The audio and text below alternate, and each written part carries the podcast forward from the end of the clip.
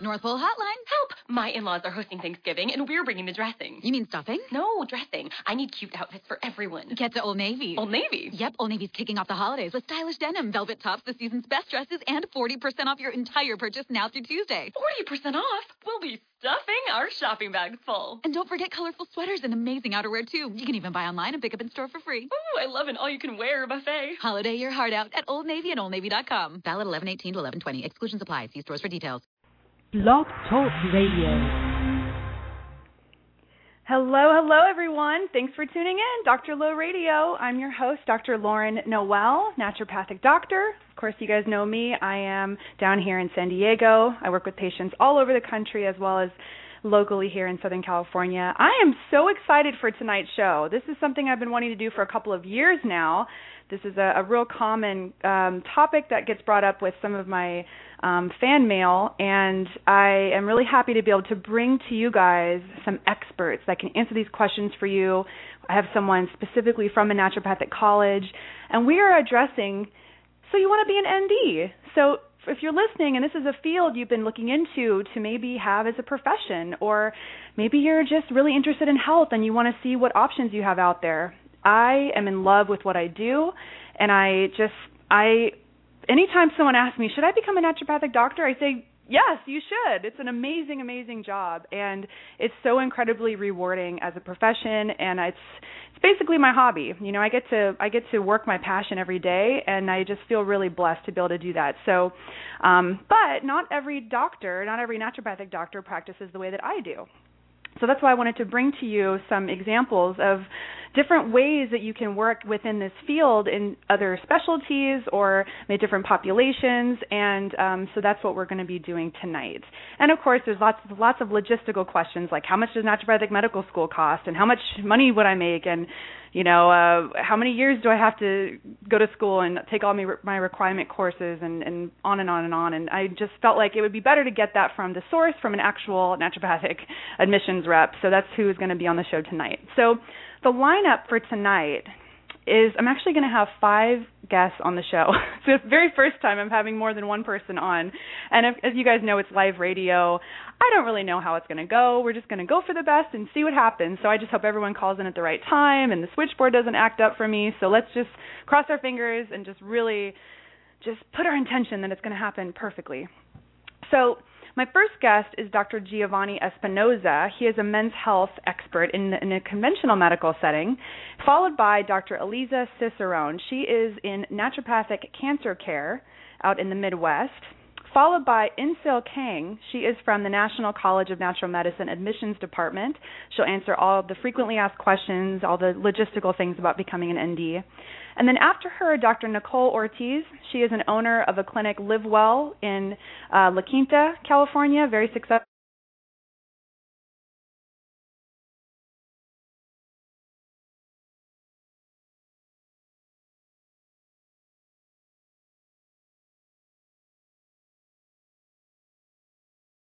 uh, twitter.com slash Dr. Lauren Noel. Isn't there just so many social media avenues? It's like crazy. I, I mean, there's Pinterest and there's LinkedIn, which LinkedIn drives me nuts.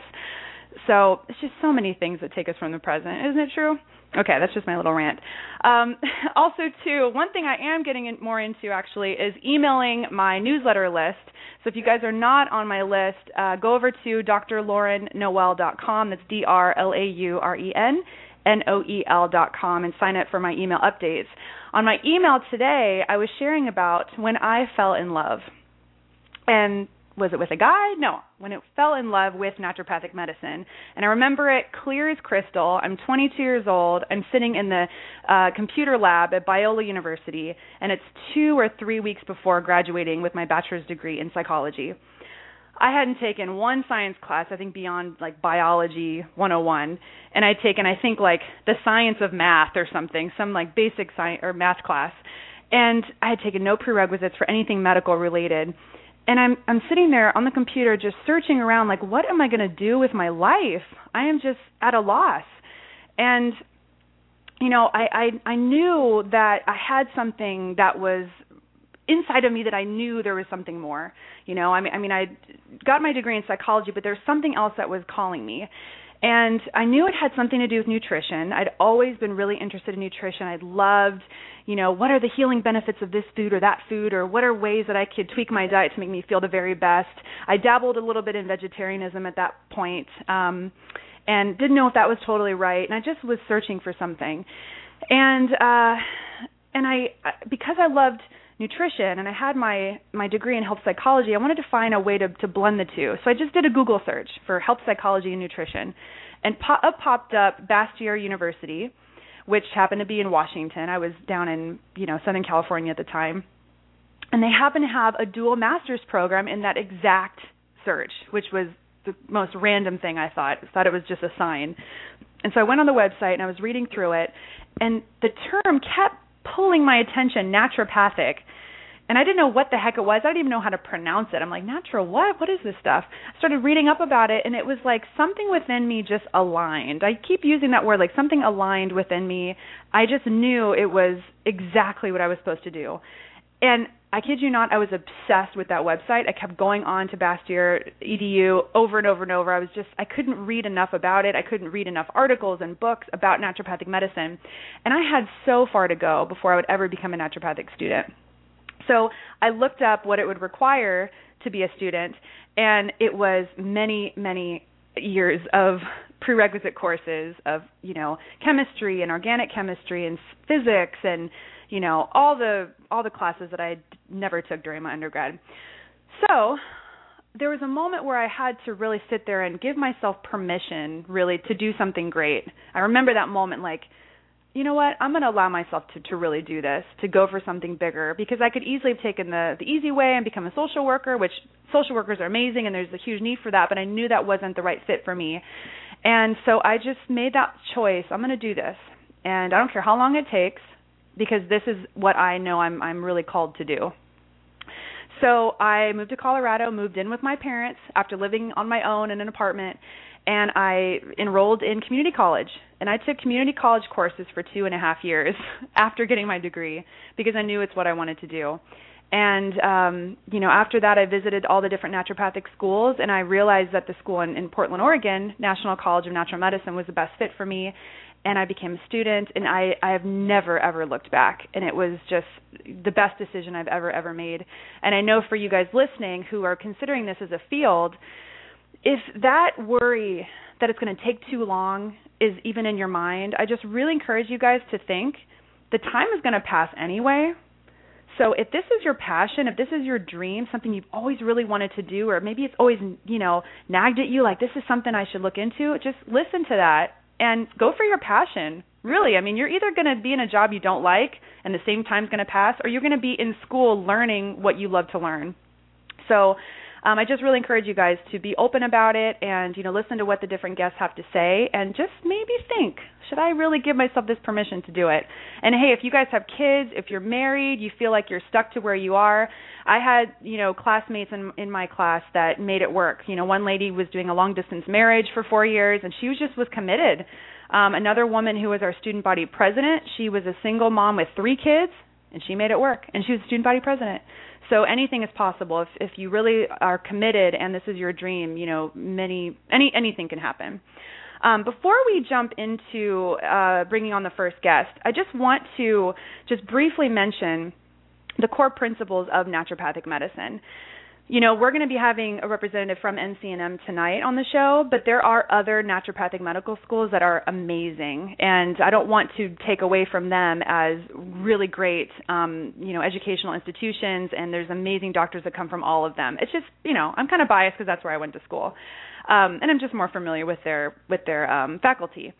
Uh, but regardless of where you go to school or where you practice naturopathic medicine, there are there are basic principles that are adhered to by all naturopathic doctors, and they're called the tenets of naturopathic medicine.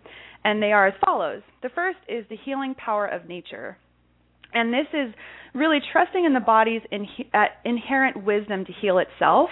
So we really believe that the body is designed to be healthy, and the body's really smart and it knows how to heal. You know, you cut your arm, it's going to heal up without you having to use a salve on it or putting neosporin or putting some crazy herbs or doing voodoo on it. It knows what to do, and the body is very, very smart in healing itself. And so we we really give that body, you know, give the body that respect that it knows what to do. That's the first principle that we always honor the body's ability to heal. The second is identifying and treating the cause. So we talk about this a lot on the show of looking at the root cause, looking beyond the symptoms and to the underlying cause of what's going on. So you may have a headache, but maybe there's something deeper that's really, you know, creating that as a symptom, and that's what we're always looking for. The next is first do no harm. You know, we utilize the most natural, the least invasive, and the least toxic therapies possible that are going to be effective. So, you know, rather than jumping to using a medication, if there's an herb or homeopathic remedy or something really basic lifestyle change that's going to create that change, and then we'll we'll go for that first. Also, doctor as teacher. So this is where we educate patients in the steps to achieving and maintaining their health. So that's the beauty of of this form of medicine is rather than having 7 minutes to sit with the patient and have them go through their questions as fast as possible before I have to, you know, head to the next patient. I have an hour with patients to sit down and go over all of their questions and also really make sure they understand what's going on with their body because if they get really get it, then they're empowered and then they can make decisions from an empowered place versus just, oh, I better do what my doctor says because I don't really understand better. So, you know, doctor really comes from the word docere, which means teacher. The next one is treating the whole person. So we treat the body as an integrated whole in all its physical and spiritual dimensions. So you may come into my office with an ear infection and I may treat something in your gut because it's all connected. And so we make those connections for patients so they really get it. And then the last one is prevention. You know, focusing on overall health, wellness, disease prevention, you know, making sure that these things don't show up um, ahead of time. So, you know, looking at nutritional deficiencies or just seeing little nuances in the blood work or seeing little clues that something might set in down the line or if you have a family history of a condition, let's prevent that from showing up. So those are the main basic principles. Um, if you're interested in, in getting into naturopathic medicine, that's something just to really understand those core principles. Um, and then later, after I interview my, my different guests, I'm going to share my tips to make it as a successful doctor. So my tips to be, you know, healthy during medical school, how to, you know, get through it with shining with flying colors, and then, you know, my top tips to be a successful doctor in practice. And of course, I'm still learning. I'm just in my third year now, but um, I have a, I think, a good amount to share. So that's what I got to share. And let's bring on our first guest. We have Dr. Geovanni Espinosa. So, Dr. Espinosa is a renowned naturopathic urologist. He is a recognized authority in integrative treatments for urologic conditions and prostate cancer. Dr. Geo, as he is known, is the founder and director of the Integrative Urology Center at New York University Langone Medical Center, or NYU LMC, a center of excellence in research and integrative treatments for urologic conditions He's the co-founder and medical director of XY Wellness LLC, a nutraceutical company specific to improve the prognosis of men.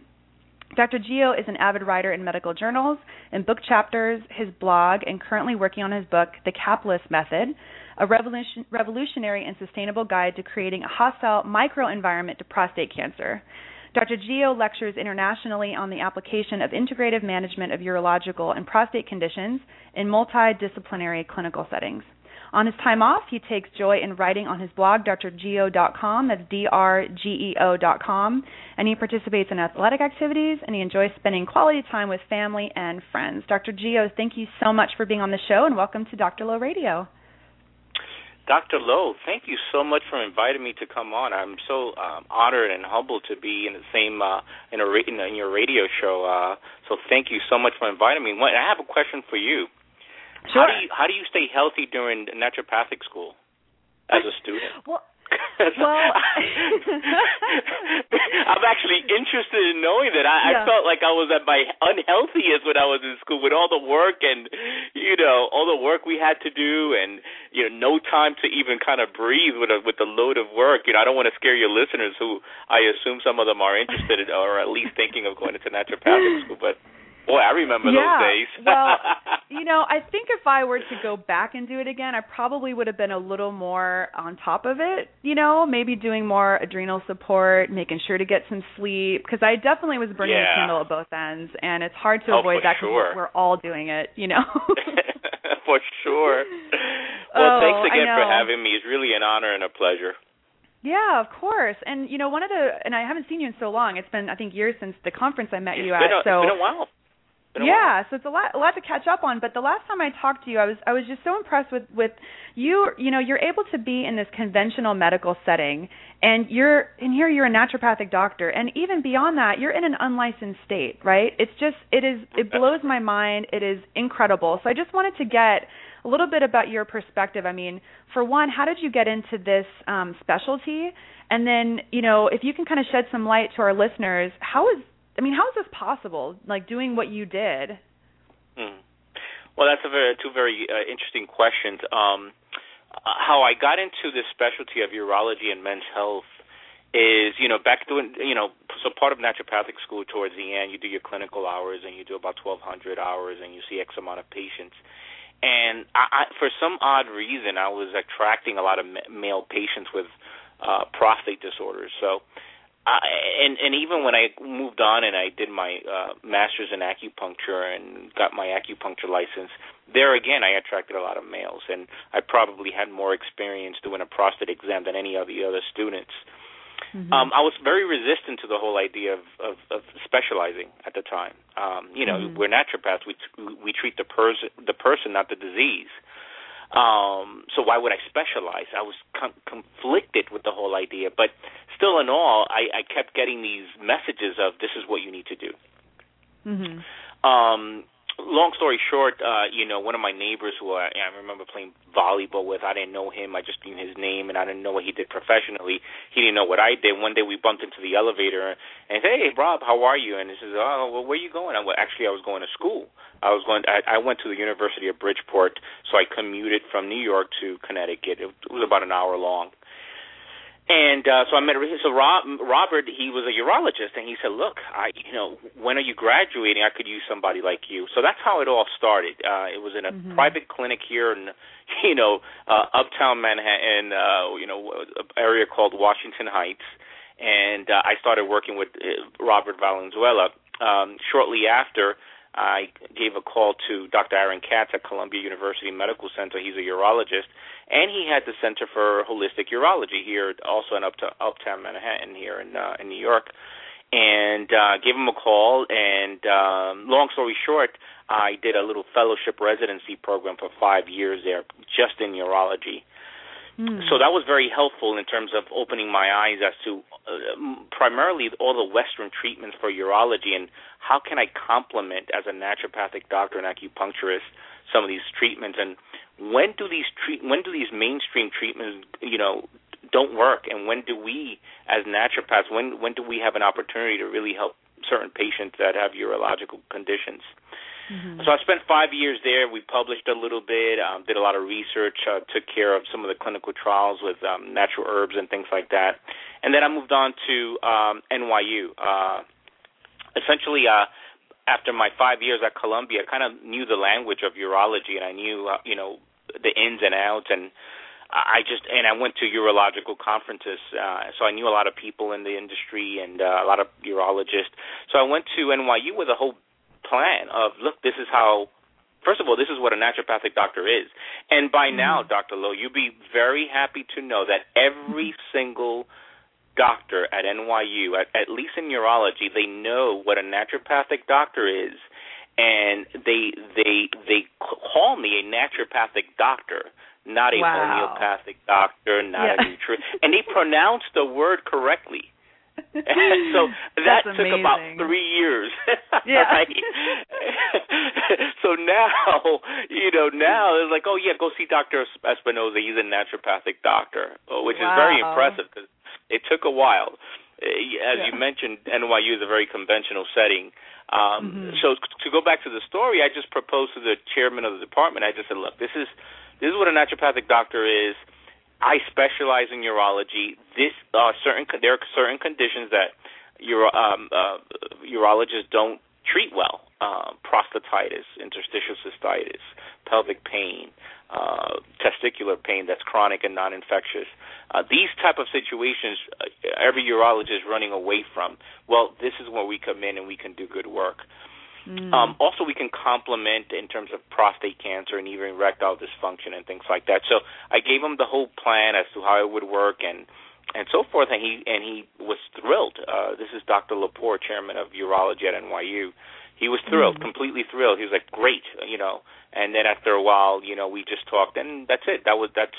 I became. Uh, I developed and founded the the um, Integrative Urology Center at NYU. Wow, and I love how you actually approached him and you're like, "Hey, this is what I do. This is where I shine. I know this is a an area that is needed. So what's up?" I mean, you you were assertive. Well, it's pretty much like that. You're absolutely right. Um, mm-hmm. and, and you know, anyone who's interested in uh, you know working in a medical setting, number one, they need to understand, particularly as a naturopath, that you're going to get a lot of no's first, and I did in the beginning for sure. But you don't know mm-hmm. when you're going to get you're going to get that one yes. And what I think what's important is you need to know that area of medicine very well from a conventional side. You need to know mm-hmm. the treatments very well. You need to know the drugs that are used, the language that's used, so that when you approach someone in a medical setting, you can speak their language and you tell them how exactly, um, you know, a naturopath can work in that type of setting. Mm-hmm. Got it. So, what would be a few parting words for listeners? Just you know, advice from Dr. Geo if they would like to pursue, you know, a, you know, a profession or a, sorry, a career in the field of naturopathic medicine, and and then specifically in men's health. Well, um, first of all, I mean, you, you know, naturopathic medicine is a way of life. Um, my professional life and my personal life is intertwined. Um, yeah. It it's one of the same.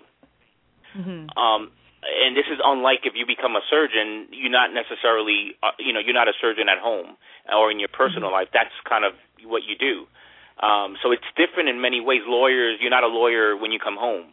Um, you know, with naturopathic medicine, it's a, is a, is a way of life, mm-hmm. and one needs to know that you're, you know, you need to um, you know, you need to promote your services. You need to market your services. And if you cannot, you know, if you cannot live the naturopathic lifestyle, then you cannot sell the naturopathic naturopathic medicine. Mm. So I think that's very important for people to know. So that, you know, you cannot you cannot just go in just because you want to be a doctor. Or you like the DR before your name. You know, you, right. it, that doesn't work. Mm-hmm. Um, so that's number one. Number two is that I'm a big proponent of specialization as naturopathic doctors. Big. Mm-hmm. Uh, I think that you know it's overwhelming the amount of things that we need to consider. Of course, are we treating the person? Yes, of course. They come in with anything. You know, you treat the gut and you go through those different steps. Of course, that's always the case. There's some nuances, however, in in certain conditions that you really need to be familiarize yourself with. And I think that's that only comes with specialization and seeing the same things over and over and over and over again. All my patients with prostate disorders, erectile dysfunction, etc., I treat the person. I treat the gut. Uh, uh you know, I, I don't, I don't, I don't shy away from the naturopathic tenets and principles at all. Um, mm-hmm. And uh, but again, there are some certain cases where you need to kind of know uh, certain specific things that are going on in that patient population, and you're only going to get that from experience. So mm-hmm. I, I would say those are the main things that I would uh, I, I would uh, you know the, the main advice that I would give uh, as of as of now. Specialization I think is important, and um, and um, um, you know you, you really got and you got to live the life you have to live mm-hmm. the life of naturopathic yep. medicine. I think those are the two main things. I know there are going to be a lot of other uh, with your other speakers, a lot of other tips that are going to be valuable. Yeah. So I don't want to overwhelm your audience with all kinds of uh, you know tips.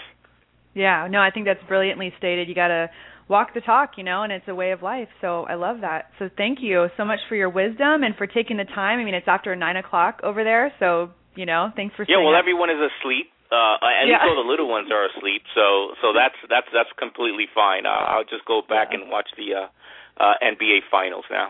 Oh, oh gosh, that's the real. Uh, I mean, we have to have our priorities straight here, you know. Yeah, exactly. Yeah. cool. Well, have a wonderful rest of your night. I look forward to catching up, and uh, we'll have to have you back on the show to talk about men's health um, in more detail. Oh, I would love to. I would love to. Cool. Take care, All Lauren. Right, Dr. A pleasure. You take care. All right. Bye. Bye-bye. All right, that's Dr. Geo. That's one guest down. That worked out pretty well. All right, you guys. So we got our second guest here on the uh, switchboard. It's Dr. Eliza Cicerone. She is a naturopathic doctor. She's also a graduate from the National College of Natural Medicine. She completed a two-year hospital-based oncology residency, so cancer care. She's board certified in naturopathic oncology, and she is currently working in an oncology hospital with a focus on integrative care alongside other practitioners, medical doctors, dietitians, acupuncture, mind body, and all all that kind of good stuff. So, Dr. Cicerone, thanks so much for being on the show. Welcome to Dr. Low Radio. Oh, hi, Dr. Low. Hi, how are you, How- my dear? I'm good. How are you? I'm doing pretty good. Thanks for uh coming on the show. Absolutely. It's a hot and balmy night here, so it's nice Is to it? be inside in air conditioning. It is. About 95 degrees outside right now at 8 o'clock. right now, oh my gosh. Yeah. That's insane.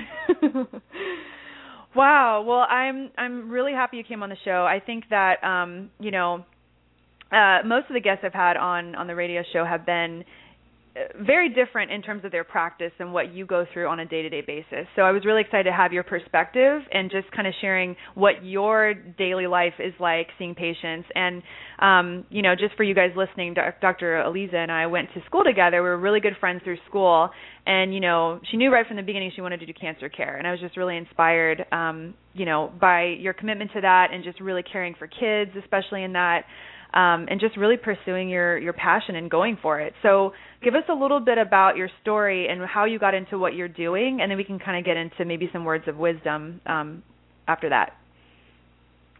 Well, I guess, you know, how I got into it was really just a gut feeling. I've always been drawn to um to the idea of working, you know, with patients with cancer and I knew from early on in medical school, I think I remember my winter of my first year, I was really thinking this is something that I wanted to pursue. Um exactly why I, I couldn't tell you. um I think a lot of it is just, you know, having a lot of family and close family friends that have um struggled with cancer and um succumbed to the disease. And so I just I always thought it was a place where I could make a really big difference. Um and especially, you know, on the personal side and connecting with patients, it just for me it seemed like an opportunity to really have a strong relationship with those patients and be a part of this really unique time in their lives.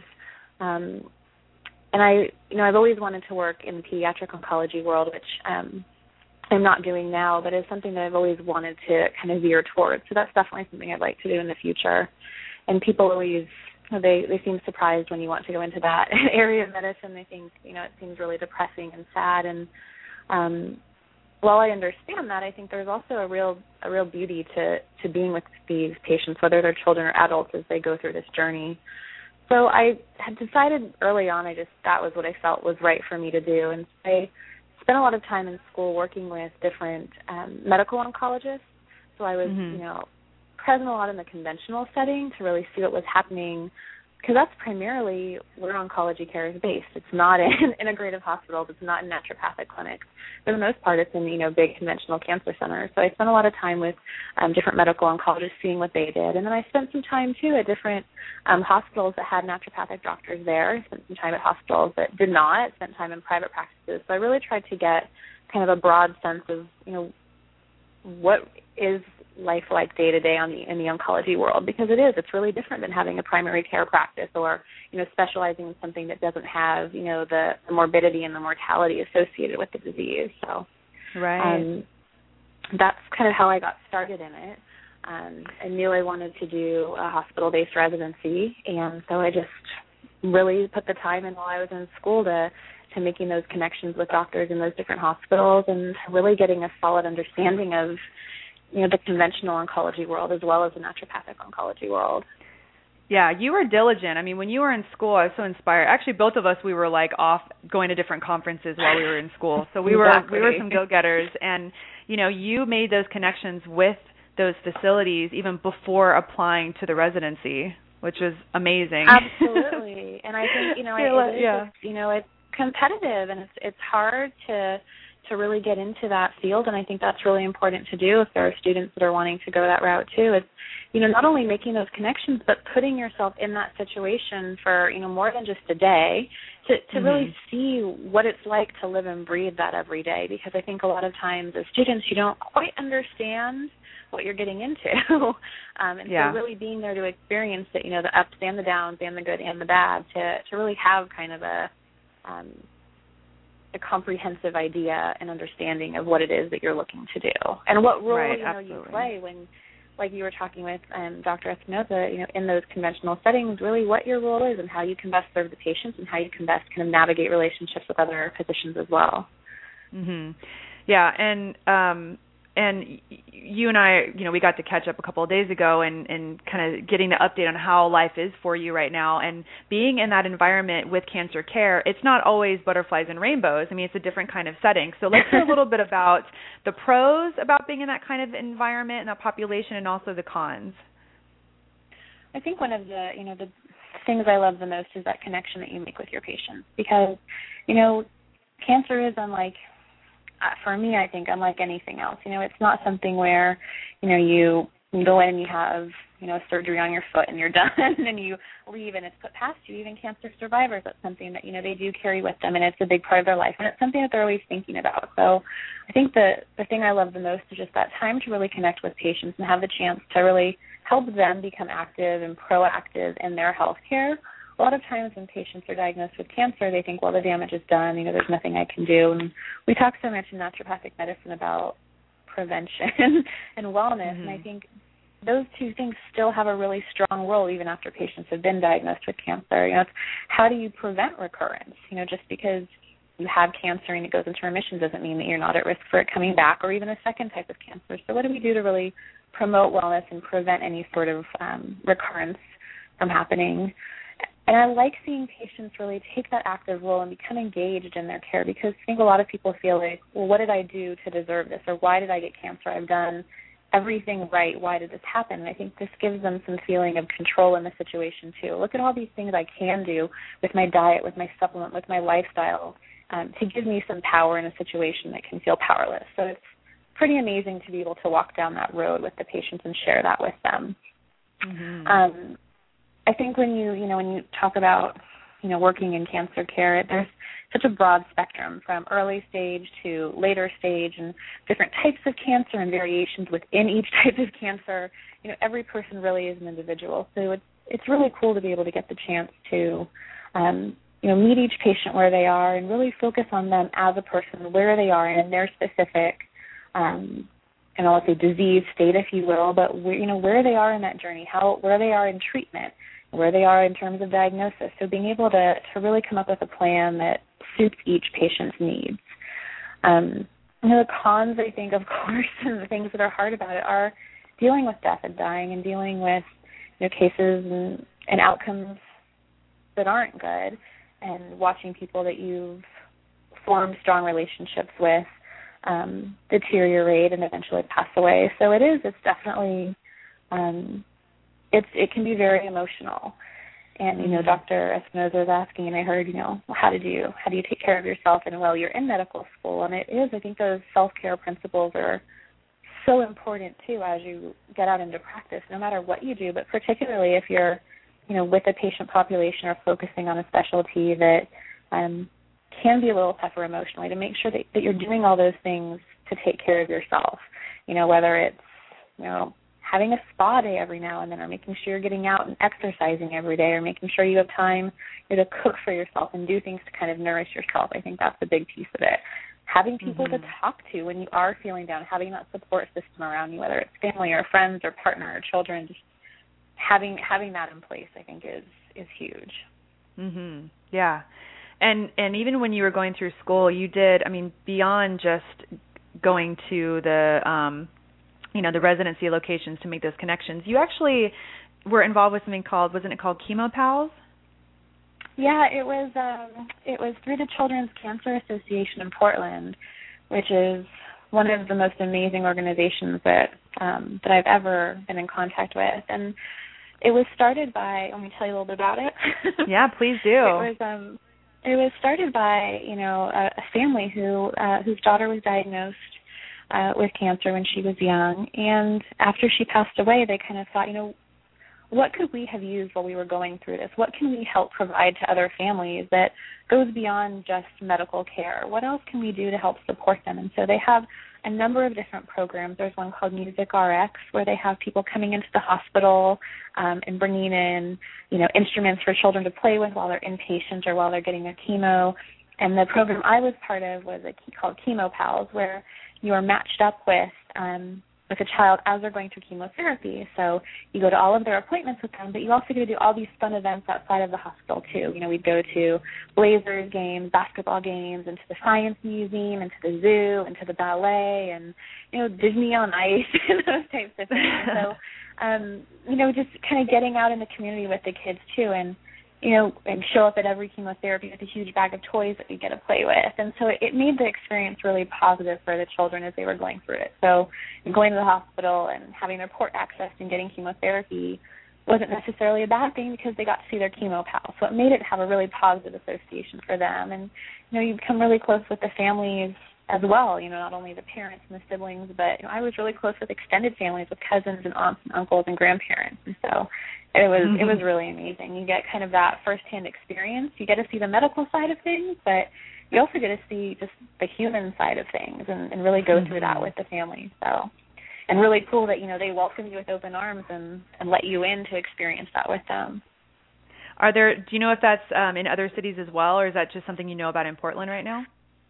You know, I think it's just in Portland right now in terms of the chemo Pal program, but Children's Cancer Association, I think it's um, cca.org. I think that's their website. Um, but if you Google Children's Cancer Association, you know, Portland, Oregon, it'll come up. They are starting to do, I believe, some other programs, like trying to get the Music RX, you know, out there. And I know they do have some other programs throughout the country. So, um, I mean, gosh, it's something that I would hope to see in every hospital um, mm-hmm. um, someday. So yeah, yeah, and I think it seems really really valuable. Mm-hmm. mm-hmm. Now, what would be some some words of wisdom you can shed, um, you know, some light to prospective students um, who are haven't yet become ND students or maybe thinking about it, or even current students? What would be just some words of wisdom, some little nuggets you can leave with them? You know, I think you know ex- getting experience in it. If you're a prospective student going to the schools, sitting in on classes, sitting in on clinic shifts if you can, I'm shadowing ND. You know, that's how I became introduced to naturopathic medicine was seeing an ND as my doctor. Um, mm-hmm. So you know, get the experience as both a patient and as a student if you're thinking about applying to school, and you know, do the same with MD programs and DO programs, and really look and see what the difference is there and what's going to be the right fit for you. Um, and for students, I think you know getting a really you know broad experience while you're in school, I think, is really important. Um, it becomes really easy to just be focused on one thing, and I definitely, while I knew I was passionate about oncology and wanted to spend a lot of time there, I also worked a lot in women's health and spent a lot of time and with Dr. Winstar doing women's health. I spent a lot of time at Outside In, which was the clinic for, you know, low income and homeless youth in Portland, so having more of a fast paced, kind of more conventional environment. So really doing a broad uh, a broad range of things to kind of see what the best fit is for you. I think that's really important. Even if you have an idea in your head of what path you'd like to go down, still making sure that you're um, you're opening yourself up to other opportunities because it can it can surprise you what kind of fits well with you and, and what feels good to you too, and what kind of mm-hmm. sparks something that you might not have thought about. Mm-hmm. Um, and I think too, you know, we used to always talk about this in school. Like it is, it's hard to to take that time for self care, and it's hard to get everything done you have to get done in a day when it's just you know yeah. class after class and exam after exam but for me you know the biggest thing i did i remember you know on my computer on my iCal was like literally scheduling my time to go to the gym every day. And if it was my time to wash my hair or whatever like yeah. my schedule my time to walk my dog. And really setting that time aside i think that's huge. And you know looking at well how can i combine these things? Or how can i walk duke and study at the same time? Well you know lisa and i would would walk and talk and we'd discuss you know what we talked about in class that day and yeah. kind of get the study time in. So Yeah, I thought you were just a master at that actually. You you really took time to take care of yourself and go and take walks and, you know, make sure you get your shopping fix at Nordstrom and Absolutely. We Those we took care of ourselves. You joy, you know. Oh man, But it hey, is, that's, that's medicine what I right remind there. myself too. That's what I remind myself every day. You know, what are those little things that are going to bring me joy every day, and just make me feel I'm happy every day. You know, it's important, Yeah. especially when you're so much of yourself, like with all of us, to to our patients and putting so much effort into other people's health and well-being. It's Yeah. important to remember, you know, even if it's those, those little things like eating a really yummy steak or something, you know, or Yeah. buying that person first. Like those things that do just make you happy. I think it's important to to remember to do that. Yeah, totally. So, uh, any any parting words for our listeners before we let you go? Um, gosh, just you know, enjoy what you do and and make sure that you know when you're choosing the path that that you want to go down, whether it's a general practice or a specialty, just you know, making sure that you put yourself out there and have that experience to to know what the day to day is and to understand that and to to really see how that's going to work with you know your day to day life and your personal life because just like Geo said, you know, it is it's you don't just leave it at work and come home and, and take on another persona. So making sure that that's a good fit for you, whether you're a student now, whether you're a prospective student, um, getting as much information as you can to see how this is going to fit in your lifestyle for the next, you know, 50 or 60 years. So Right. yeah, Very well asking lots of said. questions, you know, reaching out to the people that are in the profession and, and getting lots of different opinions too, and having those experiences as well. Mhm. And offering them free labor because no doctor is going to turn that down, right? exactly. Well, and I think as as a whole, naturopathic physicians, you know, we really are. We do want to pay it forward. We do want to help people become engaged in the profession and do whatever we can to to help people um, come into our profession or make it easier for them as they're in school. Or just you know, we want to share this with people, and I think that that it's. I don't think you'll be turned down a whole lot in this world. So yeah. Agreed. yeah. All right. Well, you go uh, give Duke some love, and Duke Duke I is uh, is Elise's uh, ridiculously adorable uh, pit bull, by the way, who is a little baby. He just like he's her little baby. Getting getting better looking every day. he's very handsome. He's quite handsome, and Dinah misses him very much, by the way. he misses Dinah, his little girlfriend. Yeah. we got to have them FaceTime sometime soon. I know exactly. You own the Skype dog. All right. Well, have a wonderful evening. Thank you so much for coming on the show, and we'll talk very soon. too. All right. Okay, Thanks. Lisa. Okay. Bye. Bye.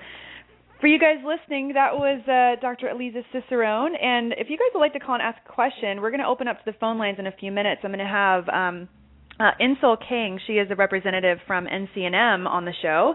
Uh, the number to call in is 818-495-6919. That's 818-495-6919. And then to be brought on the air, just go ahead and press 1. We'll see you on the switchboard and we can bring you on and you can ask a question. So, my next guest, Insil Kang, is an admissions counselor of National College of Natural Medicine. She advises prospective students toward their goals in naturopathic medicine, in Chinese medicine, and integrative medicine research. Prior to working at NCNM, she worked for the United Way of the Columbia Willamette, a nonprofit startup on the East Coast, and for Willamette University, advising students toward international education. So, Insil, thank you so much for coming on the show, and welcome to Dr. Lowe Radio. Thank you so much for having me. It's been great to hear your show and, and listen to these amazing naturopathic alumni say the things that um, we start saying to the prospective students years before they great? actually become. Yeah, this is actually fantastic.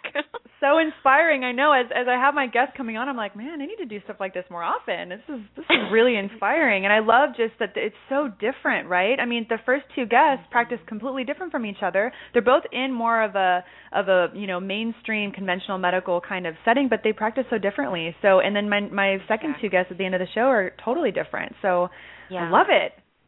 Yeah, it's you kind of really hit on that that perfect sort. You you have an all star lineup, but you know sometimes what I end up saying to my prospective students is that not only do you have to be academically competitive because you want to go through such a rigorous program, but you also have to have a heart to really want to reach out to your patients in a in a different, more invested way sometimes. And then on top of that, we're asking you to be that kind of extra something that gives you a slightly thicker skin that would make you want to talk to NYU and say, "Hey, we should start a urology center in integrative yeah. medicine," or "Hey, I would really like to become a resident and do cancer treatment." So that extra something that really wants you, that lets you take that risk and has you have you go proactive. That's what makes yeah. an amazing naturopath. So you have the perfect guest on today. Your listeners are in for a real treat. Awesome. Well, thank you, and I and I, I love what you said. Is you know, it's beyond just having like a great GPA and you know, I mean, the right requirement courses. I mean, as right. as someone who works in admissions for a naturopathic school, you're looking for more than just being good on paper. I mean, it's the kind of person that comes into a naturopathic program, right? exactly. Yeah, because you know, uh, essentially we're asking for the same things that any other med school would ask for: grades, transcripts, letters of recommendation. But what it really comes down to is do you understand that this medicine is different than your traditional medicine? And why is it that you want to do that? And you're right, that's the personality, that's that kind of motivation, inspiration that comes through. Um, because it's not the same track after you graduate as a traditional um, allopathic doctor. So we want to be able mm-hmm. to figure that out from the beginning. Because otherwise, you're right, on paper, we're going to see that you've got the qualifications, the grades, etc. But now let's talk to you in person. Let's interview you. Let's see where uh, you think you're you're going to take this this uh, career, this lifestyle. Mm-hmm. Yeah. Yeah. It's awesome. I love that because that's only creating, you know, a, a rich um collection of naturopathic doctors. And rich I, I don't mean monetarily i mean more of like the kind of person and someone who really is invested in their patients and is in this for more than just again like dr geo was saying just having a doctor in front of their name but they're really committed to you know helping people and and and they're committed to really creating a difference in healthcare. I mean let's face it this is the answer to america's healthcare crisis is naturopathic medicine. Right. You know right. and so it takes it, it takes kind of a kind of a uh, a crazy person to become a naturopathic doctor, but crazy in a good way, and that you're really imparting change. Exactly. It, it really is because you you you you're talking about I'm going to go through med school, I'm going to learn about working with patients, and then on top of that, I'm going to be a pioneer because you really will be. Yeah. So exactly, it's a it's a pretty fantastic um job, not even job, but lifestyle to go into if you can. So we're we're pleased, and the student body, I'm sure it hasn't changed since you were a student here. It's the most eclectic and warm-hearted group of people, and it's just fantastic to be around them on a daily basis. So it's we're spoiled here. well, I never really understood community until I went to NCNM. I mean, oh wow, like really. I mean, really to where people are there for each other. I mean, it was so inspiring when someone in the class would have a baby and there would be a calendar that would go around the room where other students would sign up to provide food, to provide dinner for that couple for like the next 1 to 2 months. I mean, the woman oh, like yeah. never even had to worry about creating, you know, making her own food because the the whole class would be taking care of that for her. It was it was incredible. That's so unheard of in our it's, current, you know, individualist society. it's it's really funny because that's still definitely something NCNM's known for that very collaborative family feel with the student body being so supportive. Um, and yeah, people are still definitely having those babies. It's still about a 70 to 80 percent female population in these naturopathic schools, no matter where you go. So that's happening. Yeah. and it's is there something still in the water that's getting everyone pregnant? You know, the joke that don't drink the water at NCNM, you'll get pregnant is still being perpetuated. Um, I did work with a student two years ago where she heard that and was really excited because she and her husband had been trying. Um, and lo and behold, she did get pregnant the year later. Yep. And through the, she was over the moon. That's just awesome. So everyone thinking, knows should, we don't. Yeah, I should, I should send some patients up there. exactly. Well, I was just going to say, as a school, we don't necessarily recommend that you should plan on having your child while you're going through medical school, but if that should happen, this school is definitely one of those places that it's uh, yeah. kind of supported. Yeah. yeah. So, what does it take for someone to become an ND in terms of the logistics, right? I mean, the classes yes. and um, what what do they need to in order to actually apply to be a, a, a naturopathic student? Exactly. So the basic um, requirements that are very similar to any other medical school really are a completed undergraduate degree and the prerequisite courses, which are very much like any other uh, pre-medical track. So if you happen to be a science major or a other pre-med major, you're going to cover all of our prerequisite courses within your degree. So the biology, the chemistry, the organic chemistry, the physics, and the psychology. Um, that being said, we have a good solid about 20% of our students students who apply, uh, much like yourself, Dr. Lowe, with a degree that wasn't necessarily pre medical, so psychology, even liberal arts, humanities, um, film majors, even. And so they're doing their prerequisites post bac uh, at a community college or other accredited institutions. So when you put that together, again, that definitely reinforces that sense of an eclectic student body, but it also means that just because you didn't know naturopathic medicine existed when you first started college doesn't mean that you're out of the running. It means that you now have to somewhat prove yourself, sure, maybe in sciences for the first time, but we're looking for do you have those science classes? Do you have the letters of recommendation and the essays? And again, it seems really simple, but those are the things that we are looking for on paper so that then we can figure out if you're someone we would like to interview um, and invite to come on campus and have that conversation um, between a, a, faculty member, your admissions counselor, and yourself, and really figure out whether this is a right fit for you. Mm-hmm. And what's the interview process like? You know, um, many schools have very different uh, interview processes. Here at NCNM, currently, it's just a conversation. It's about it's a little less than an hour, an hour max we always try to say because we don't want to hold you for too long. Um, and again it's with your admissions counselor and then a faculty member um, representing the program you're applying to. Um, granted we're going to be asking you some uh, canned questions so that part might feel more like an interview but it is a chance really to get a better sense of you. Um, none of the questions we ask are specific in nature as far as an answer that we're looking for. Many of them are open ended a chance to see how you think a chance to figure out where you're coming from your thoughts on medicine, your thoughts on the future of healthcare, even. Um, and then, of course, as always, a chance for you if you would like to ask us questions or add something maybe that wasn't covered in the interview, you definitely have that time as well. Okay. Now, how many NDs are practicing currently? So currently, the field is pretty intimate. It's about 3,000 actively practicing NDs in this country, in in, in uh, the United States. Um, and so, like your previous two guests mentioned, as far as advice to, to future students, um, we do really recommend reaching out to naturopaths in your area, um, figuring out if you can get a chance to shadow, if not, at least do some sort of informational interview. Um, we definitely know that some people are in unlicensed states where there might not be very many naturopaths around them, but we love being able to see that you made that extra effort to gain some additional insight that wouldn't just be um, you know simply the philosophy of the medicine or some great case studies that you found online but you got to talk to someone and hear what, how it was what it was like for them to set up their practice after they graduated or what path they took or how they are different in how they practice versus uh, an allopathic doctor et cetera. So um, just like your guest mentioned and, and you as well we have definitely found that our alumni um, in this field are very welcoming and really take that tenet of doctor as teacher quite seriously and want to help uh, prospective NDs figure out if this is the right field for them. So, mm-hmm. Mm-hmm. and and uh, where can people find out if there's a, a naturopathic doctor near them? Yeah, so the American Association of Naturopathic Physicians, the AANP, uh, they have a fantastic website. Uh, it's naturopathic.org and you can actually do a pull down menu that would allow you to search state by state.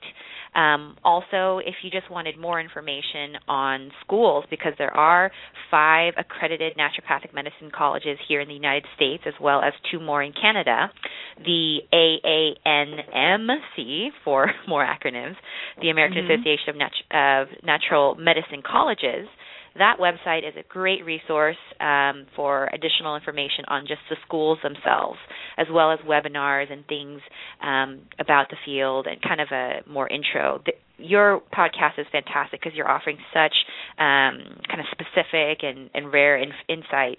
Um, the ANMC mm-hmm. website would offer a lot more introductory kind of information, maybe also uh, information on events and open houses that might be happening in their area. But definitely, I would also really recommend that students reach out to the schools. Oftentimes, um, half of the contact I have with prospective students is really educating about the medicine um, as well as talking about the school. So really reach out to your admissions office at the school that you're interested in and, and gain more information that way. And how many states are currently license, licensing NDs? I know that Colorado just passed, which is thank God. Yeah. I feel like that's taken so yeah. long to happen, so it's awesome. so how many currently? was... And then and then if they're not licensed, can someone still practice in that state even if it's not technically licensed? Great question, and we get that all the time. Um, so I'm probably going to bluff on this, but I want to say it's 16 states currently, might be 17 with Colorado, and I, I'm, I'm blushing right now because I know some of my uh, admissions colleagues are listening in from home, so they'll give me a little giggle tomorrow. but I know exactly. um, but uh, outside of those licensed states. Definitely, we have NDs going to unlicensed states, and we even sometimes encourage that because, like uh, Dr. Geo mentioned, um, there's definitely a need in, even in unlicensed states. Um, the big thing that we would always put out there is when you're in an unlicensed state, you're technically not recognized as a naturopathic doctor, the doctor being the key term there. So you need to be um, uh, responsible for figuring out what that means within that state as far as do you need to work under an, uh, an allopathic medical doctor? Do you need to make sure that uh, in your patient appointments you really let them know that these are my recommendations versus my diagnoses? Um, things like that. But the the great thing is is we do try to prepare you for that while you're here. Um, small business classes actually start year one now um, at NCNM, and then go on through the awesome. four years. Yeah, that's changed. I know since you were probably here, um, and then mm-hmm. also Dr. Marnie Loomis She's an alum of NCNM and a beloved faculty member here. Her role is also now Director of Professional Formation. So she is kind mm-hmm. of this amazing one on one advisor when it comes to that whole after graduation world.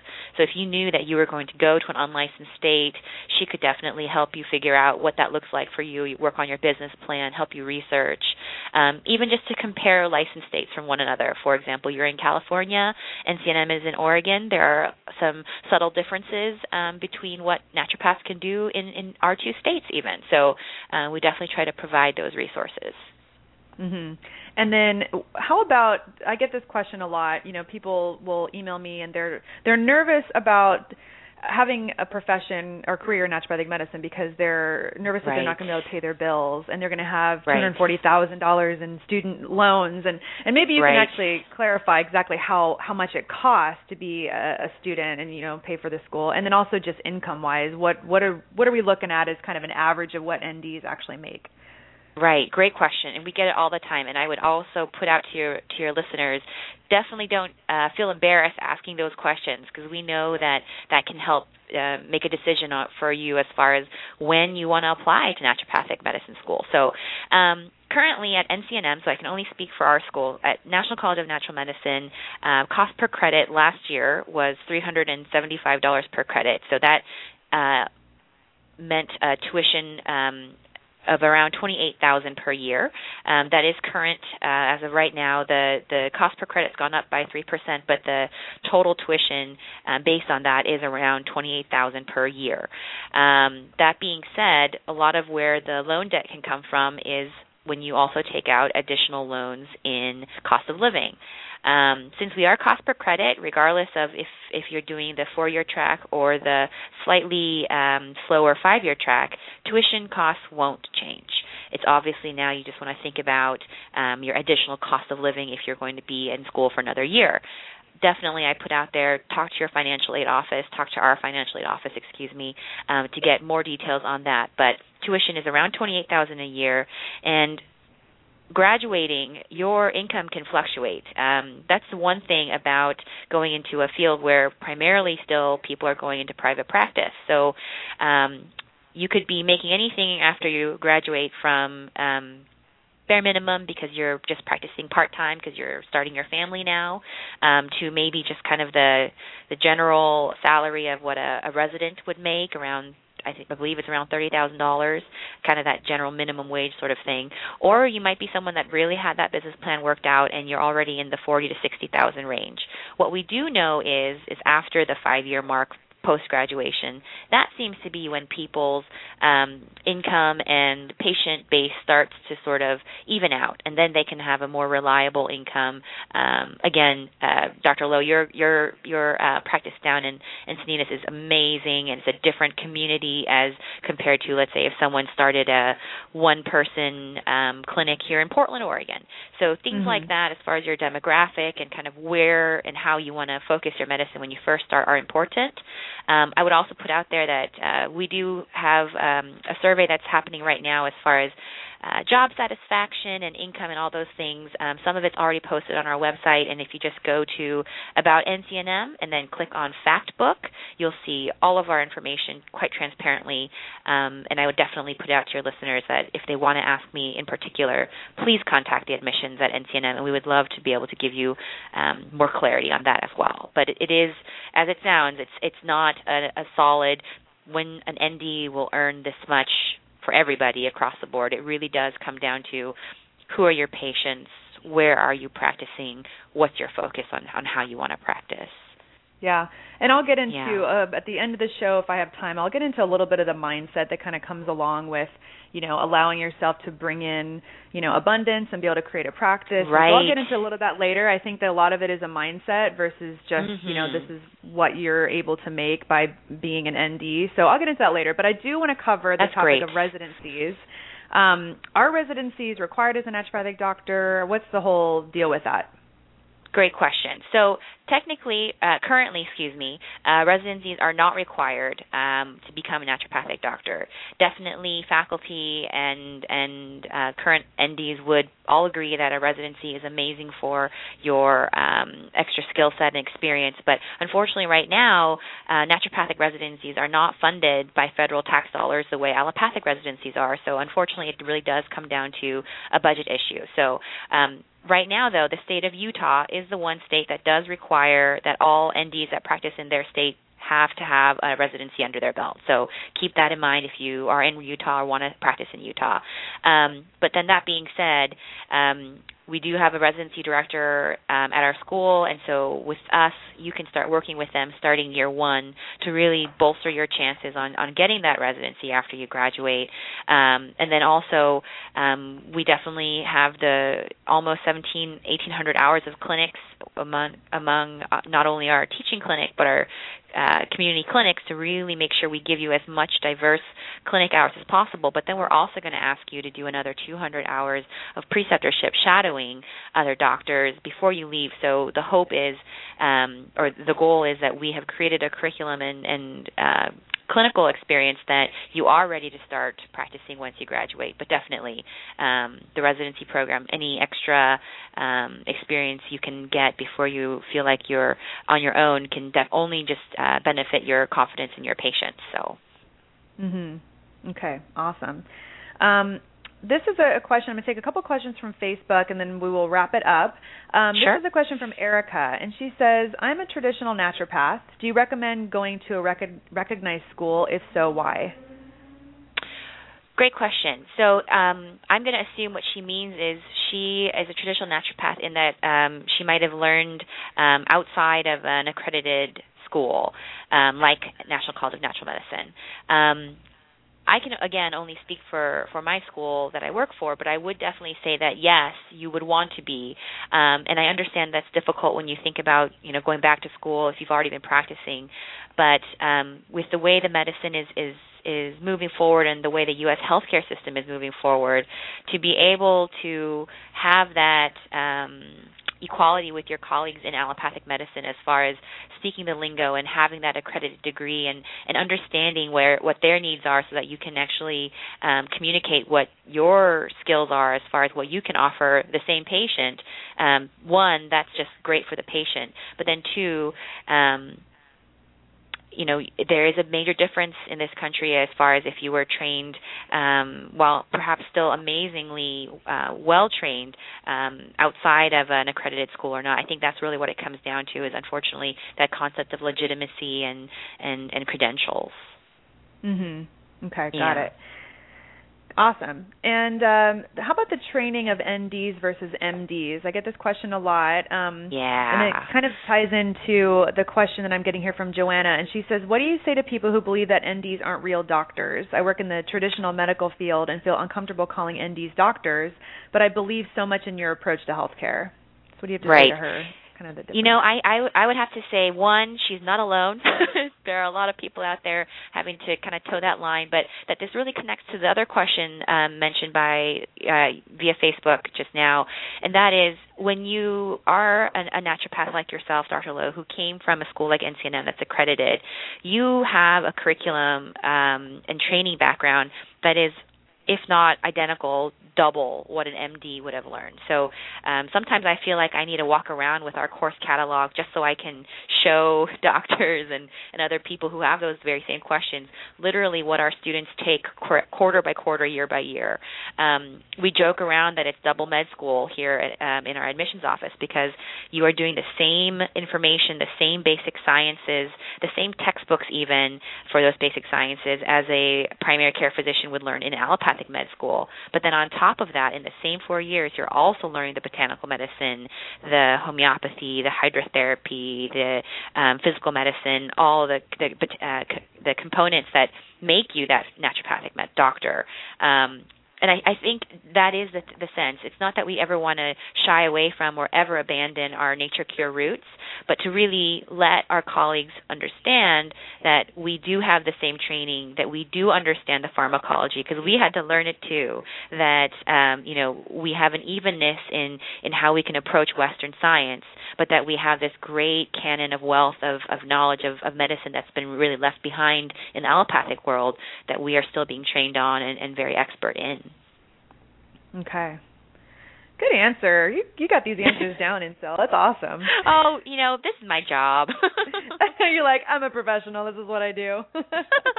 well, you know, another th- quick thing to answer though to to that question is listening to a podcast like this where you've got these all-star NDs on who can talk about how they're working and, and where they're practicing those stories are going to continue to grow. Our students are starting to come in at an even younger age where they went pre med and undergrad because they knew they wanted to go to ND school. So just growing this field, um, it's happening, and and they're coming in smarter and and and even more focused than in the past, and it's incredible to see that. So. Um, just more stories like yours to share really I think is going to make the difference. Thank you. I appreciate that. No, thank you.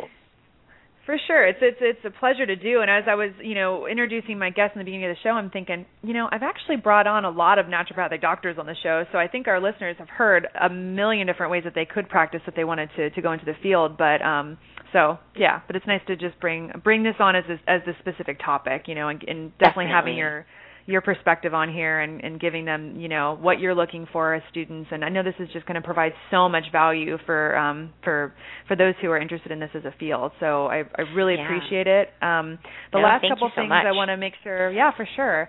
Um, the the one thing I'm wondering is what advice would you give to prospective NDs um, or prospective students, I should say.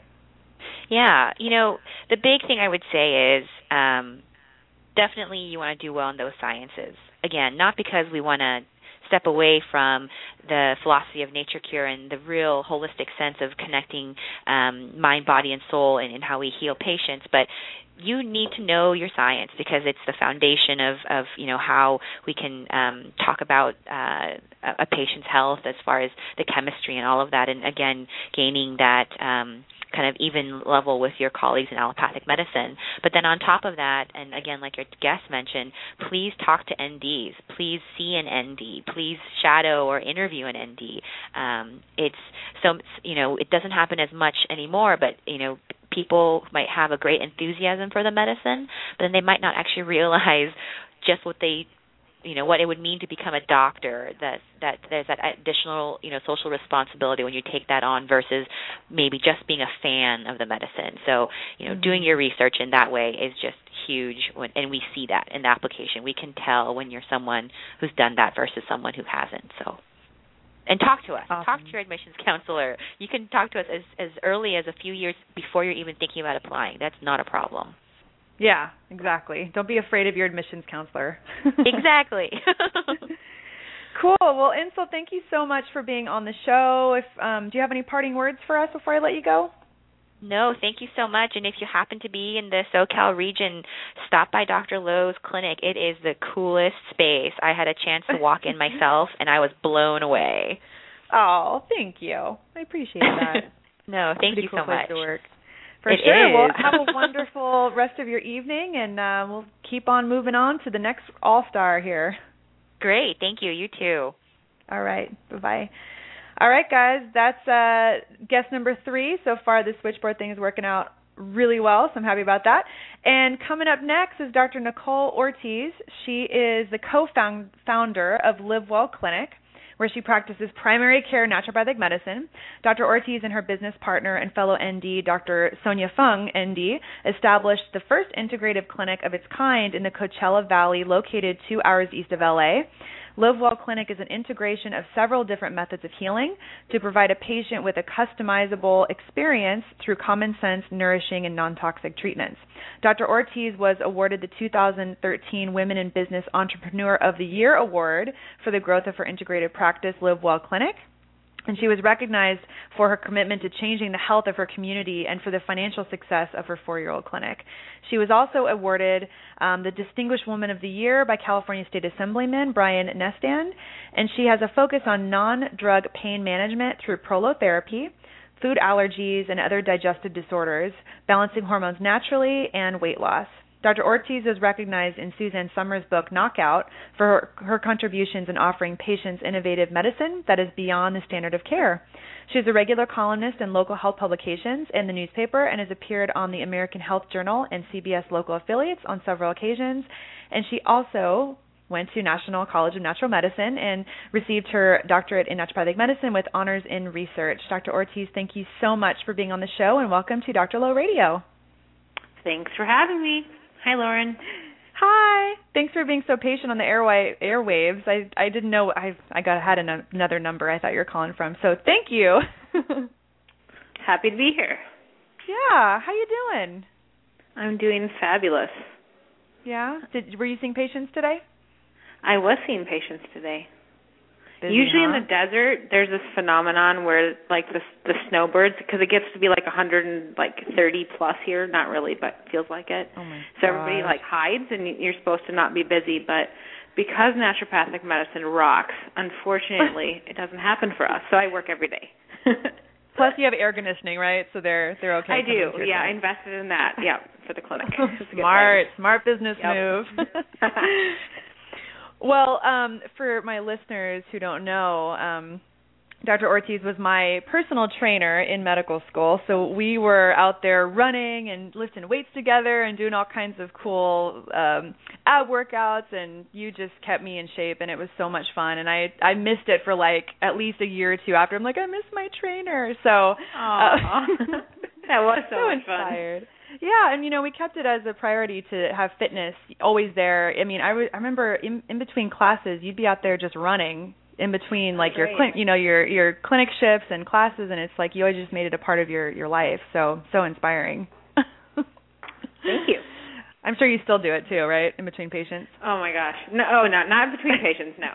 5:30 in the morning though. It's my sacrifice that I love because I always say I'd be the big B word if I didn't walk into the clinic without my run before. So No kidding. it works. Yeah. Totally. It It's a works. therapy. And and also too, um, you know, just just so inspired. I mean, when you were in school, you you had your business plan going. You were, you know, having your your logo designed, your website. I mean, you were such a go-getter even while you're in school. That's why I was really wanting to have you on the show just cuz you know, you made this thing happen. It, this wasn't an overnight thing. You worked really really hard for this. So, um, you know, I'll want to hear just kind of advice from you and how you made this thing happen. But first, before I jump into that, I just want to know like how you got into naturopathic medicine. What had you choose this as your career? What's a little bit of your story behind it? Sure. Um, well, I think that um, I definitely had a subconscious influence of the medical field. Both my parents are in the healthcare field, both in conventional medicine. Um, but I always um, used to play in my grandmother's uh, little supplement stash, and we'd play like we were pharmacists. And I think that was when I re- realized that I liked the smell of vitamins, and that was probably the beginning of my love affair. And then, um, you know, I was really influenced and pushed, as any you know good parent would to go to a safe career that makes you you know good living and you're respected and so they thought okay you want to be a doctor you should do something more along the traditional routes and it just didn't synergize with who I was in, inside um and lifestyle just because health has been such a a lifestyle thing for me um so then I guess in in undergrad is when it happened I never even heard of naturopathic medicine by the way and I was 20 years old and I got this um, awesome opportunity to do a scholar program in Ecuador. And it was there that I was in between. I was working with this gynecologist, and she was sitting there telling her patients with no money, like, "Hey, go make this soup with this X, Y, and Z herb." And have you ever tried this poultice? And and then on the next patient, you know, we'd be cutting them open for surgery or delivering a baby. And I was like, this is awesome. And they were using mm. their backyards and you know just everything that they could for themselves and people you know get well when they listen and i realized that you know maybe there is a different way than just um the traditional routes that we've learned or at least grown up with in america and so that was my first instigation and when i came back and um just checked out naturopathic medicine. It was just like right on. I'm going to make the jump. Um but with that and segue to the next thing I think you wanted to know was what I did. I realized that when you do something that's um, somewhat untraditional route and not as secure as getting you know hired on out of school into residency and then hospital work, uh, you definitely need to have a, the forethought and planning ahead to ultimately, I think, achieve your dreams in the way that you would want. Mhm. Yeah, and just kind of plan it really, and just have a vision, right? Because that's exactly what you had. Absolutely. I mean, everything starts with a dream, and then that dream has to be thought over and over again to a vision and voiced, and then, as you know, as crazy as it is, put it on paper and make it a tangible thing that you touch, and then from there move on and on and on. I mean, for me, do do you want to know the story of how I started, or please, please, please? Okay. So, I, first year of med school, I don't know. Everybody's probably like this. I don't care what med school you go to, but I was like, crap, this is a lot of information and I need to do well because I want to get out. And I was sort of a perfectionist, which was totally burst my bubble by the end of school. But, anyways, I was like, I want to find the girl that I can study with that looks like not my type, that is looks the smartest and the most studious. So I found my partner. She's Dr. Sonia Fung. She's my business partner right now, and she's this Asian girl, really reserved, but she looked wicked smart. And I was like, she's the one. So I I picked her out and I totally started studying with her, and she loved it, and I loved it, and we'd hang out at my house. She'd sleep over all the time because it was too much of a commute. And like at the times when we were absolutely exhausted and nothing else was going to pack in our mind, we started to like, dream together. And really, it was at that point when we realized, oh, our dreams are the same. So we started to talk about it. And literally, you know, it was months and months, and then finally we're like, let's do it. I think that we have a synergy um, and that's when you need to turn dream to action. So we decided, second year med school, all right, we're going to have these formal meetings, and you know people might laugh at it. Some people did laugh at it at second year of school, but we sat down at meetings and we created a business plan, just like any entrepreneur. Because if you're a naturopath, you want to open your clinic. Guess what? You're an entrepreneur, and you're on your own, and it's a big deal to have to understand that it's a it's a business and you can be mm-hmm. the greatest healer. Everybody knows that you can be the greatest healer in the world. It doesn't matter unless you know how to deliver that in business. You will not be successful. So, mm-hmm.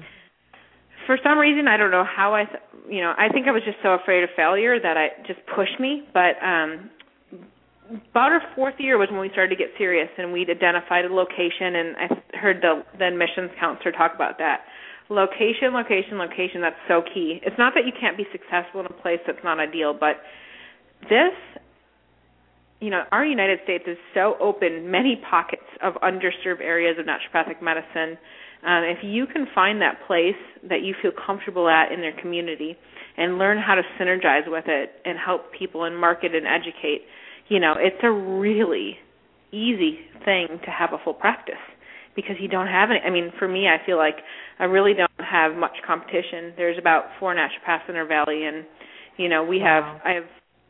It, it's just it's quite amazing. So, um, anyways, getting back to that for people that want to know, um, I think it's so important to not wait till you graduate. I think people are afraid to to plan too much ahead because they're thinking, well, wait, I got to pass my boards to become a real doctor. If I don't do it, what do I do? I don't want to commit, but you know, if you put the effort and the sacrifice and the years and the financial sacrifice into becoming an ND, it's like don't even look back. Don't hesitate. You have to start planning again at the beginning. And so that's what we did.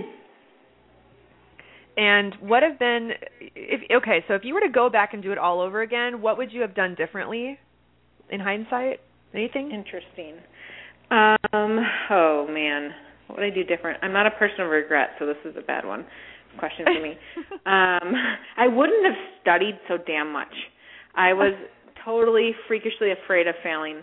And what I realized is that being a good healer really isn't about memorizing every fact that you're taught in school, but it's concepts and more than anything it's how to relate to your patients. And that's like human being stuff, like how do you be um connected to your community. And so um I think that if someone would have told me, "Hey, don't don't stress so much. You're like freaking out for no reason." Um, and just focus on your abilities to relate to people and humble yourself and empathize and just those preparations are really important. Mm. That's great. It's just golden advice. And and if you could give any just just real nuggets to prospective students, prospective NDs, what could you uh what could you give them? Well, first of all, um knowing yourself, oh that sounds so like cliche, but so for real that if you don't know what you want, um you're kind of doomed at the get-go. And you don't have to necessarily know, but start to identify what you want. For example, what I'm talking about specifically is if you're a person that likes to not have to deal with, or like, let's just say you have a family or you have a lot of other commitments, it may not be appropriate for you to go out and start your own big clinic. I mean, for me, I don't have children yet. I'm young enough that I was ready to take on the undertaking of running a business. It is another full time job on top of being a doctor. I knew though that I was ready for that challenge. Um, there's other people that you, if you don't feel that way, you know, your focus should be on making connections with already established clinics, voicing that you want to be there, how you want to be there, and what capacity do you want to work. Um, because you know, as an ND, we have such a diverse opportunities, and I know you're highlighting that. And um, truly like set your intentions beforehand and then make them happen.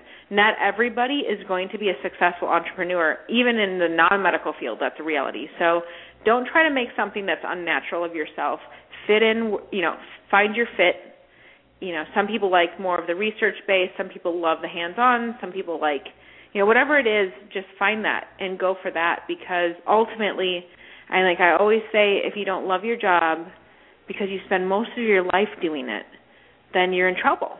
You know, so for me, I'm scattered. I love business and entrepreneurship, so it was like right on. I can see patients, which I love, but I can also try to, you know, do my business endeavors, and that's a great synergy for me. And I have a great girlfriend, and she, you know, loves that she walks into a super busy practice with an, you know, an MD that employs her and she walks out at five o'clock and she goes and has a great drink and does her things at the end of the day and she doesn't have to think like I do. You know, and I'm sitting there mm-hmm. typing away at ten o'clock like, Man, this I hate balancing this checkbook or whatever. You know, you know what I'm saying? So it's all about yeah. your preferences. And what's your clinic like now? I mean, how big is it? How many employees? So we're um we moved in October. We started small, which is my advice. Um just be humble and think about what you can bite off at the get go. It was our plan B. We started out four years ago in a 1,500 square foot little space. Each of us had offices. We had a few other extras and whatnot, and that was our plan B. Our dream was, though, to have this integrative clinic. So October, we opened a 5,000 square foot integrative clinic. Um, it includes, um, you know, an exercise and workout place. We have a, uh, a natural pharmacy. Um, we have several several treatment rooms, probably like 11 treatment rooms, um, private offices, et cetera, et cetera. And that was really our our goal at the get go. But you know what I mean? It's just like you have to understand that these things come in time. And right. um, let me just see. Well, wait, you were asking me a little bit. I lost my train of thought there. Um, what was I? What do I? What do you want to know from me? well, was it before I asked about the clinic? Was there something before that? No, you were asking about the clinic, what it what it's like. Yeah, so like how many practitioners work there, the different oh, okay. specialties, stuff like that. Got it. Yes.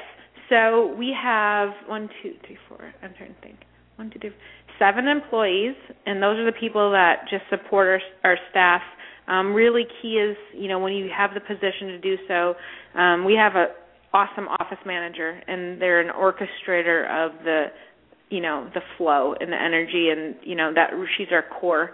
Um, and then we have staff for like our medicinary because they need to take care of filling orders. We have the front desk, of course. We have four MAs, um, two full time, two part time, um, and then another staff member. And then we have contractors, which is awesome. We just keep building and and creating that. So we have two NDs in our clinic. We have a um, psychiatrist that does more of like um, business and um, life coaching kind of things. Um, mm-hmm. We have hypnomeditation, massage, estheticians, couple massage therapists. Um, we have a surgeon that's coming in, and he does more um, integrative oncology. And we're currently recruiting. I'll just put it out there since is, people are listening. Uh, we're recruiting an acupuncturist or Chinese medicine because we totally value that medicine and want that in our clinic, and hopefully another integrative doc. And we're bringing a resident on. Heck yes, hey, I'm so excited. Awesome. So we'll have residents so, soon. Um, yeah. So you have your your employees, and then you have a bunch of other practitioners, and all those are like independent contractors, right? Yes, and that works out okay. well because you know we're just transitioning, and it was kind of scary to employ lots and lots of doctors and other people. So we thought, okay, um, we'll do independent contractors, and it works well. Um, the mm-hmm. thing that I think is really important, just of advice, I love the idea of contractors versus renting rooms because we, as contractors, are all for one mission and goal, and we have a communal um, sense of pride in our clinic. Um, we share staff, we share resources, and through that, it makes you connected versus yeah. if you were to set up a clinic and we're like, oh great, I'm going to just offset my rent and I'm going to like have some other doctor come in and rent and I have nothing to do with them. Um, it right. may work out and I've seen that do, but it's in my opinion more risky because they're completely independent. Mm-hmm. And it's also less financially rewarding. I will just tell you, I've done a lot of research, but um, I think that it's better. Everybody runs all payments through our system and um, streamlines everything through our EMR, which is built on a platform that also takes care of the financial portion. And um, that's an important thing. Like you never think about it. It's infrastructure, right? So right. why is our country pretty much a lot more settled than you know maybe like transportation in third world countries? Well, it's infrastructure, and that same thing applies to our businesses. So um, you know, we've been working really hard on settling this infrastructure and then growing bigger. I mean, we have lots of big dreams. So, mm. um, what's what's been the best business training that you've personally received? Oh, good question. Well, uh, the very first thing that really inspired me is actually, I'm going to say Dr. Eckel and I of Nature Cures Clinic. I don't think they do it, but at one time when I was a student, they gave this business seminar. I remember they were four or five years out of their practice and just sharing everything, and they showed us their books and this and that. And so more than more than anything, it was almost like a, a mentoring role. I mean, they just really shared with us their experience, and I started to really get what it means to own a clinic, and that it's so mm-hmm. much more than walking in and just being a doctor. Um, and then from there, I picked when I was preceptoring, which is something that you do in you know the naturopathic medical program, where you go work with doctors in practice. I picked ones that were just a little bit more um how do I want to say this? Everybody's, you know, might be great doctors, but some of them are more business savvy, and I made sure mm-hmm. that I asked them questions. Preceptoring is like you can pick the brains of brilliant minds for free, and you're a student, and they're like going to give you all the information, and that's what I did. I kept a book. Mm. I logged everything. We had folders that were organized, and then what I did was after the business plan, I went to like SCORE office. I went to retired businessmen, really successful people, and I just said, "Hey, um, I just aspire to be as successful as you. I'd love it if you look through my pan- plan. And again, humble yourself. Like just put it out there. People are out here to help you. You'd be surprised. Um, so I got a lot of feedback from that. Um, and then uh, what else did I do? Oh, and then when I got down to Southern California, I was like, I need to feel the lay of the land here because I'm not from here. It's totally new. I had no connections. And so I found 20 of the practitioners that were most recently opened in California. You can go on the CNDA website. And I looked and I called them up and I just asked them kind of like the questions you're asking me. Like what would you mm-hmm. do different? What was right? What's the struggle? And I logged them in and inventoried them and made sure that I could, you know, try to address them before I went into business. Was that helpful for you? Like you were able to really see what to do, what not to do? Um, let's just say this it was helpful, but it was also reassuring um, that I didn't learn anything like, wow, I would have totally failed if, you know, I didn't know your answer. But what it came down to is a lot of the stuff that I was saying already today. You know, it it was just reaffirming like I'm on the right track. It's ultimately like you just need to make the jump and just succeed. Mhm. That's great. Well, well, I think your advice is is going to be really, really helpful for a lot of people just to see all the things that they can do outside of just going to class to really make this oh, a so successful much. career for them. Yeah. I want to just share with you. There was this um person. Um, he goes to SCNM. He actually just came to my clinic a week or a week ago, and I want to just tell people out there this because this is a possibility. So this kid came. I was so impressed by him. We went to a, a prolotherapy seminar in, in Kansas City, and um, which, by the way, it's awesome to go to seminars when you're a student because they give you super discounted rates. So eat it up while you can.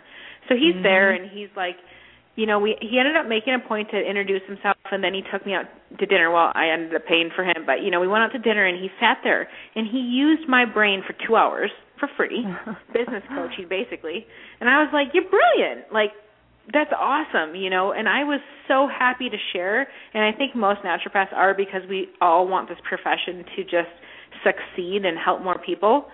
And so yeah. he did that, and then he said, "Hey, do you mind if I come in?" And so I sat up a couple days, and we pro I prolotherapy like 25 patients in a row, and he got this super awesome customized education. But it was all because he had the strength and courage to just basically ask me. And that's what more people got to do because if you think it's going to fall in your lap, it's not. It is not. Our, I mean, our profession is just not that developed. Like we said, we have problems with not enough residencies. Um, and the fact of the matter is, if you don't make it your own, then you're not going to make it at all. Mhm. Amen, girl. It's so. And you great. know that because you're rocking it too. But you know, some people just, I don't think are. I think something that I totally admire in you as well is that you have to have confidence in yourself. We, I'm telling people, if you haven't been to naturopathic medical school, our education is second to none. And the we- reason I know that is when I'm at dinners, um, let's just say a hosted dinner, and people are asking questions, or you kind of size yourself up against, you know, other doctors of different professions, and what are their knowledge bases and this and that. And I realize over and over again how solid and thorough our education is, how thankful I am for it. And if only everybody could understand that and harness that that confidence, we'd succeed. Yeah. You know, and just so many people don't have that. Yeah. It's very true. And and you know having a poverty mentality or just being having that belief that you are not capable or you can't bring abundance and wealth and and and also help people too i think that's where you know a lot of naturopathic doctors get get held up. And they it's almost like they believe some of the perceptions from the the conventional medical realm and they take that on yep. as the way that they see themselves when in reality it's it's not true it's it's Absolutely. not true at all and so you know that's something i've always admired about the way that you practice is you have that confidence you know you can change people's lives you know you can be successful and you just go freaking do it Absolutely. you don't make it so complicated yeah Absolutely. I'm telling Mhm. you out I'm not I'm not blowing anybody's smoke. People want us and need us. I mean, and I, I'm just going to share with you. You know, I walked into a community there's everybody everywhere I walked they're like natural what? I mean, literally, totally uneducated of it. And within 4 years, the transition in the community, it's insane. The ability Yeah. that you can have to change people's lives. But you have to start with the understanding and believe it at yourself. And you know what? I'm not afraid to charge for what I do because I'm unique. No one else in this valley is giving the service that I'm giving. I have to own that knowledge and it's important. I sacrifice enough and I'm not afraid to ask for it. And Yeah. the sooner that people understand that, the more the profession will will be led into a better direction. Yeah, and it and it doesn't show that you are greedy or anything like that because you have a ton of medical bill or stu- student loans to pay. Absolutely. I'm assuming. So Another you gotta mortgage, be able pretty to much. take yeah. care of yourself and mortgage and, and all of that. So you know, it's yeah, it's it's so great. Um, thank you, thank you so much for for coming on and sharing all of your your knowledge and your advice with you know with me and also all the listeners. It's it's really My pleasure. invaluable. Can I just say one more thing that I totally forgot about, but I think is really important and please, maybe overlooked? please. Okay. this is kind of a nuance, but I think it's kind of key. So, um, what's the difference between primary care and, and a specialty? Procedures. Procedures make money. Okay, I'm just going to talk about money. When you do specialized procedures or therapies that no one else, like many other people, don't know how to do, you make money just because it's special. Okay, for me, Mm-hmm. I am a prolotherapist. I do prolotherapy and I fix joints without surgery, which is badass, and I love it.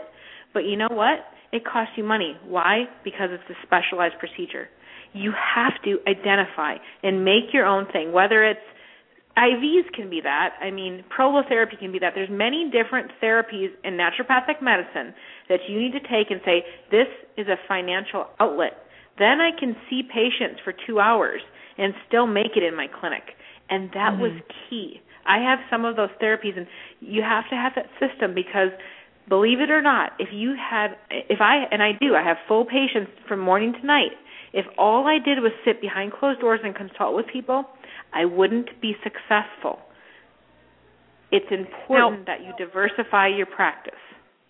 Now, what about the, the the the student or maybe the ND student who's listening right now who is going, okay, well, I want to specialize in homeopathy, or I want to do only botanical medicine, and that's all I want to do. What what do you, what advice do you have for them if they're like, that's really my passion, and that's that's what I want to do?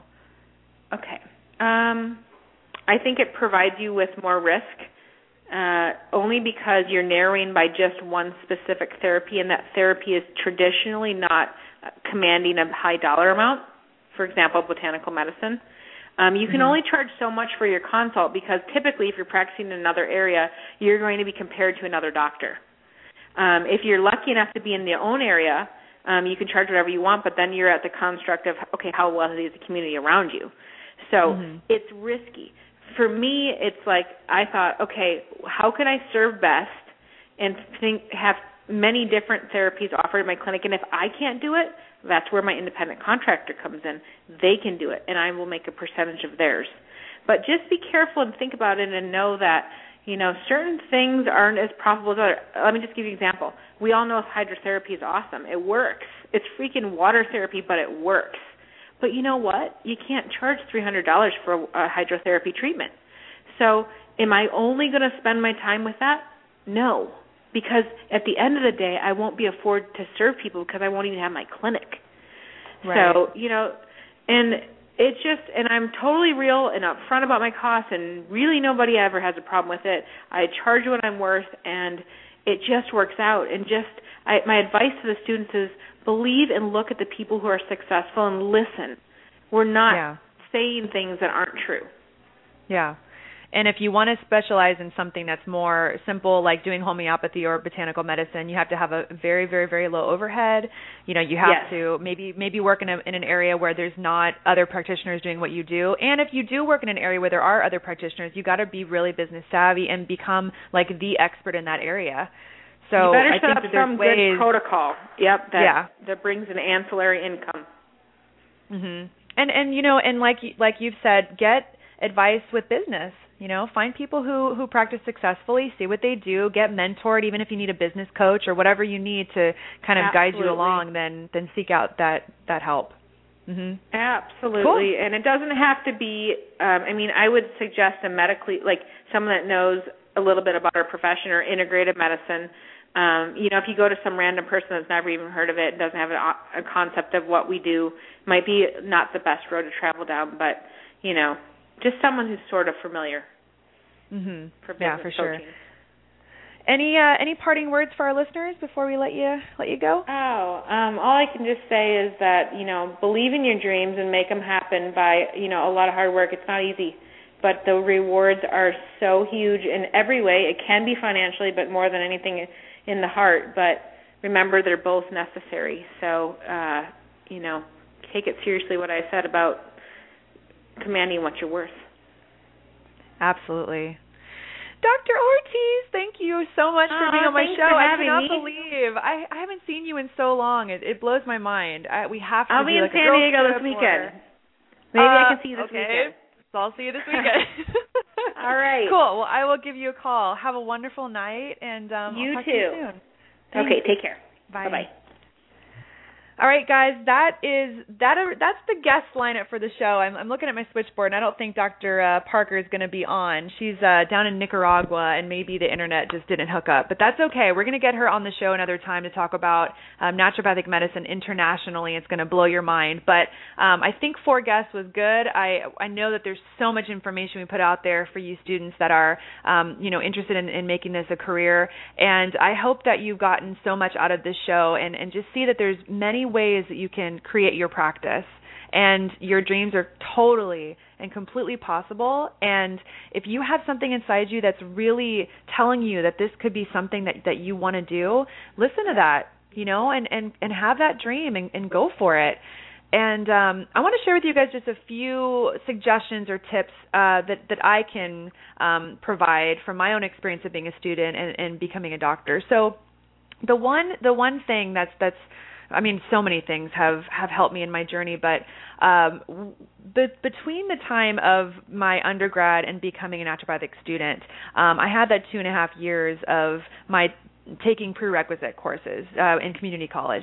And during that time, and you may have heard me say this on previous shows, I sought out a naturopathic doctor, Dr. Mark Carney, in Denver who is incredible. He is just a complete and total genius, and he in, embodies really the tenets of naturopathic medicine. You know, the the um, really the core principles, and also more of the cutting edge therapies and more you know kind of integrative um, treatments. So I was his free labor for years. I mean, two solid years. And then even when I went to naturopathic school, during my vacations, I'd fly back to Colorado and continue to shadow him and work with him. And that was so incredibly life changing to see patients after patients getting better from naturopathic treatments. So that right there was the single most, um, you know, I would say influential uh, action that I took in becoming um, a, a great doctor, really, and then also thriving as a student. Because once I was in school, I was learning about these conditions, and I'd already seen them in a practice. So learning about something in a book or at a lecture is is one thing, but if you've actually had that experience with it or actually seen it, I mean, I was able to actually palpate a, a, a breast tumor uh, before I was even a student, and then once I was in school to learn about breast cancer and learn about what a breast tumor feels like, and actually remember what that was like, you know, that I I remembered what that felt like. It was a whole different experience. So, getting that firsthand exposure is just invaluable. Um, that was that was the first thing that I would that I would say for myself. Um, the other thing was I attended a lot of conferences when I was a student, and actually even before becoming a student. So I went to the American Association of Naturopathic Physicians um, annual conference. I did that I think even two years before coming to school, and even while I was in school, I was really um, just out there with different conferences. Um, I was involved with legislation. I, um, you know, went to Washington D.C. and, and lobbied for um, naturopathic medicine, um, you know, to be part of healthcare. Um, and even as a student, I, I went to the American Medical or student, sorry, the American um, Medical Student Association, so the AMSA conference. I went to Osteopathic Medical Association conferences. I mean, I was just out there getting involved in the community because I loved to do it. Now, if you don't personally love to do that stuff, that's okay. It's just what I love to do, and that's what I did when I was in school.